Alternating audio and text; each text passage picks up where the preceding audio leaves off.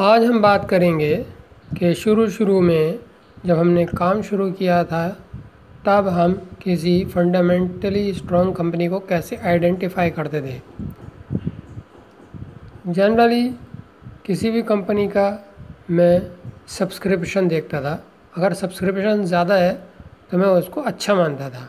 इसी तरीके से ऑर्बिट कॉर्प जो थी, वो ट्वेंटी टाइम्स इसी तरीके से कुछ सब्सक्राइब हुई। मैंने उसको अच्छा माना। और फिर मैंने इसके शेयर्स ख़रीदे। ख़रीदने के बाद मैंने इसे डिमिट कराया। शायद पाँच सौ या छः सौ रुपये की ख़रीद थी और मैंने आठ सौ रुपये में बेच दिए थे। और मुझे उसमें पच्चीस हज़ार रुपये का फ़ायदा हुआ था। फिर उसके बाद बेचने के बाद वो नीचे आ गई आठ सौ रुपये से। वो दो सौ रुपये आ गई। जब दो सौ रुपये आई तो मैंने सोचा भाई ये तो अंडर वैल्यूड हो गई और ट्वेंटी टाइम सब्सक्राइब थी तो कंपनी तो फंडामेंटली अच्छी थी तो इसलिए मैंने और ले लिए। सॉरी ऑर्बिट कॉप नहीं बी जी आर एनर्जी की बात कर रहा हूँ मैं। तो बी जी आर एनर्जी मैंने और ले लिए। इस बार मैंने पाँच सौ शेयर ले लिए, एक लाख रुपए के, ठीक है ना? पाँच सौ हाँ इतनी हो गया ना? डबल ज़ीरो डबल ज़ीरो हाँ। फिर उसके बाद उसका रेट जो है नीचे आता चला गया। नीचे आके वो बीस रुपये पे आ गई।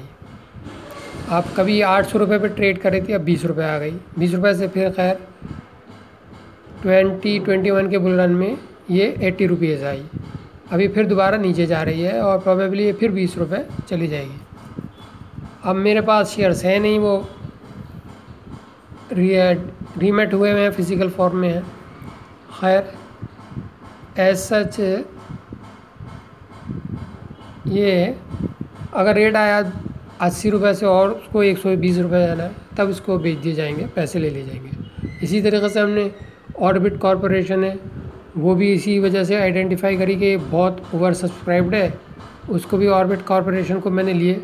ऑर्बिट ऑर्बिट कॉरपोरेशन लेकिन मैंने, ज़्यादा वैल्यू पे नहीं लिए थे। दो सौ तीन सौ लेवल के ऊपर जब इसका रेट था, तब नहीं लिए थे मैंने। मैंने इसको बीस रुपये के रेट पे लिए थे और दो बार ख़रीदे और टोटल दो, बीस हज़ार रुपये का माल था। खैर, वो भी ज़ीरो हो गया और उसके कंपनी के मालिक जो थे, वो गिरफ़्तार हो गए।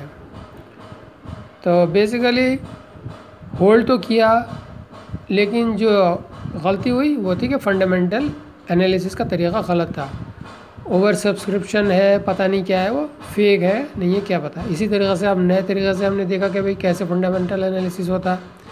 तो आर e और इसके पीई प्राइस बुक ये सब रेशियोज देखने शुरू करें। लेकिन उसमें भी ये है कि ये सब चीज़ें भी कुकड होती हैं। अब जहाँ तक दिमाग जाता है, उसमें यही है कि जो निफ्टी के फिफ्टी शेयर्स हैं, ज़्यादातर उनको ही ट्रैक किया जाए।